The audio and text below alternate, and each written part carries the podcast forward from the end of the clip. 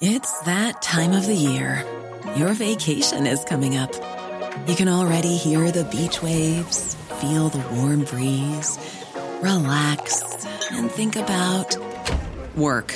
You really, really want it all to work out while you're away. Monday dot com gives you and the team that peace of mind. When all work is on one platform and everyone's in sync, things just flow.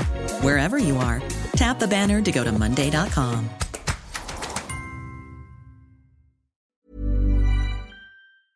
Hi, I'm Lawrence Dallaglio, host of the Evening Standard Rugby podcast, brought to you in partnership with Q B E Business Insurance. The show is available to listen to now and right up to the end of the season, when the winners of the Champions Cup will be crowned at Tottenham Hotspur Stadium and the fight for the Premiership title will be decided at Twickenham.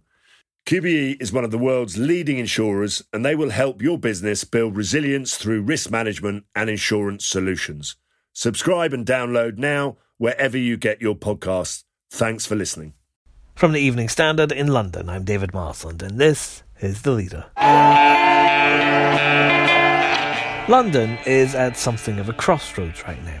It's a city that's been partying in the streets with lockdown restrictions lifting, but also queuing for tests to guard against the spread of the so-called South African variant of coronavirus. The Mayor, Sadiq Khan, is one of those who has been tested for it because he's a resident of Wandsworth, one of four areas where it's been found.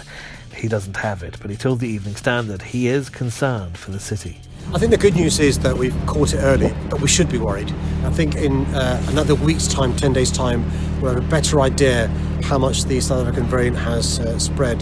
The bad news is, though, is uh, according to the experts I've spoken to, there will be more mutations. Uh, the way viruses evolve is by more mutations, and we've, we've seen with flu there are different types of flu, which is why the flu jab every year is slightly different, and that's why you have regular flu jabs every year. But London is eager to stay open, so how can that be done? An exclusive poll for the Evening Standard asked for opinions on COVID passports to get into events. Incredibly controversial, the Equality and Human Rights Commission's reportedly told the Cabinet Office that certificates could amount to unlawful indirect discrimination and risk creating a two-tier society. But our survey suggesting a majority in the capital may not be opposed. Our health editor Ross Lydall's here. Ross, the poll shows they could even be quite popular. That's right. So we have done a poll with Opinium, who are our regular pollsters for the mayoral race. But each time they do ask our sample of Londoners what they think about Sadiq, Sean Bailey and the other candidates, we're allowed to ask some extra questions as well. And this time for our second poll, we thought we would ask about Uh, COVID passports. And basically what we found was that about two-thirds of Londoners think these are a pretty good idea if it allows them to return to life, as we might understand in terms of their uh, free time, their cultural and sporting life. So basically asked if they support the idea of COVID passports, fifty percent said yes as a basic principle, but this went up to sixty-seven percent of the sample of more than eleven hundred Londoners in return for getting access to uh, stadiums, theatres and cinema. But wasn't there quite a stark dividing line between age groups? Yes, so the results were not even across all age groups, and what the pollsters found was that younger Londoners, certainly those sort of aged eighteen to thirty-four, were less enthusiastic about COVID passports than older Londoners, which were regarded as being people fifty-five and over. Now, the pollsters at Opinion believe that is rather a legacy of the fact that younger Londoners have got the mucky end of the stick, shall we say, in that uh, they'll be the ones at the end of the queue to get the vaccine in the first place, and who may also have more concerns about authoritarian measures, which some may regard COVID passports to be. So hence the slightly a uh, smaller degree of enthusiasm for these. But I think overall, the fact that two-thirds on average of Londoners are in favour of these is probably a slightly higher figure than we might expect. And it's also a, a few notches higher than we've seen in other polls that have polled across the nation as a whole. So it seems there is a fair degree of enthusiasm for Londoners to get back to their old uh, partying way of life, if you like, or, you know, getting out and about, and with so many great theatres and cinemas to choose from, uh, who, who can blame them, really? Yeah, I guess from an economic point of view, there's probably a lot of people looking at that going, I'm glad, I'm very much glad that even after all this time, London still wants to go to the theatre, or at least go to the pub. Yes, well, I was in the office actually in the last two days in Kensington. I cycled over there and back both days, obviously to uh, keep in line with the T F L wish only to use public transport if you really need to. And seeing as I can just about cycle, uh, that's the way I went. And I can tell you, you know, my, my route back home comes through Marylebone and the West End. And the pubs, certainly on the Monday, were really quite busy. You could see people outside. And yesterday, with much more sunshine in the afternoon, all the restaurants and pubs I went past had very ha- happy gaggles of people, every table taken, some very happy sights. People just seemed desperate to get back to uh, their normal way of life and to meet their mates, have a pint and a gossip, and uh, who can disagree with that? Something else we asked in, in that poll is, what does London think of the government's handling of the, the pandemic? And that's proved quite an interesting result as well, hasn't it? That's right. This um, this finding here was that Londoners thought the government had done sort of reasonably well. It, it, a, a more positive rating than negative. forty-two percent of respondents backed what the government had done, thirty-nine percent sort of disapproving of their approach.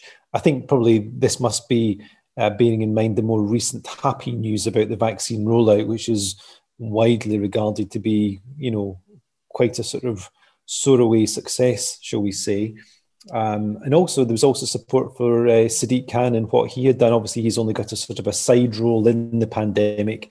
He doesn't have his hands on the direct levers of power, but in terms of what he's advising and trying to do, uh, he was uh, given thirty-five percent backing with thirty percent sort of disapproving of, of what he'd done during the pandemic. So that's sort of quite reassuring, both for those in Westminster and those at City Hall.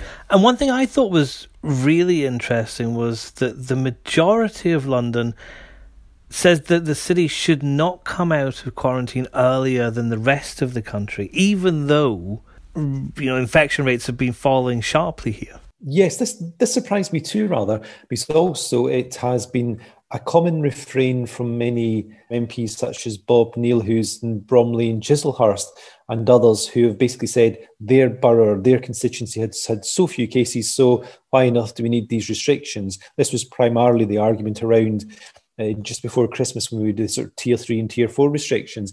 So it's something of a surprise to find that London was united with the rest of the com- country in deciding or when it would wish to come out of the restrictions. But actually that ties in with another one of the questions, which basically showed that most people thought the pace of progress of lifting lockdown was about right, and only sort of ten to fifteen percent thought that things should be speeded up. So there is a sort of natural caution out there. I guess we have seen to our cost how dangerous COVID is. More than eighteen thousand Londoners have died of COVID in this pandemic now, quite an extraordinary number.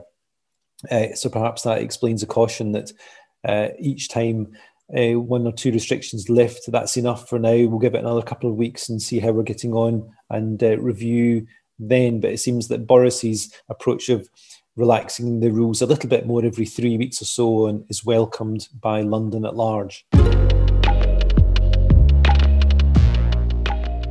You can read more about the Evening Standard's exclusive poll in the newspaper or online at standard dot co dot u k. You'll also find the latest on the battle against the South African variant there.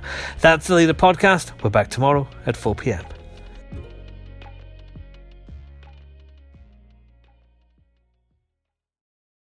Hi, I'm Lawrence Dallaglio, host of the Evening Standard Rugby Podcast, brought to you in partnership with Q B E Business Insurance. The show is available to listen to now and right up to the end of the season, when the winners of the Champions Cup will be crowned at Tottenham Hotspur Stadium and the fight for the Premiership title will be decided at Twickenham. Q B E is one of the world's leading insurers, and they will help your business build resilience through risk management and insurance solutions. Subscribe and download now wherever you get your podcasts. Thanks for listening.